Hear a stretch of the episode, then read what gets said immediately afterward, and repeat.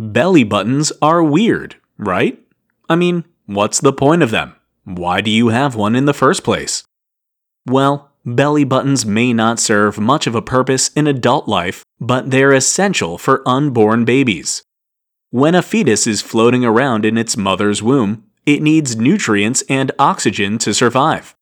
A baby gets those things through its umbilical cord, a soft tube that connects a mother's placenta to a baby's belly.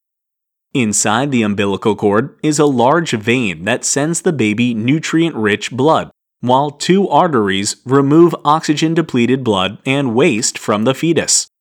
The direct connection of the umbilical cord into a fetus's belly makes this process efficient.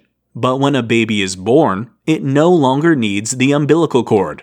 It can breathe oxygen and has all the blood it needs. So, doctors cut the cord near the base, right next to the baby's belly, leaving a small stump. Eventually, the stump withers and falls off, leaving behind a belly button. If there's not much stump left, you'll probably have an innie belly button, but if there's still a bit of stump remaining after the doctor cuts it, you'll have an outie. Either way, that's how you got your belly button.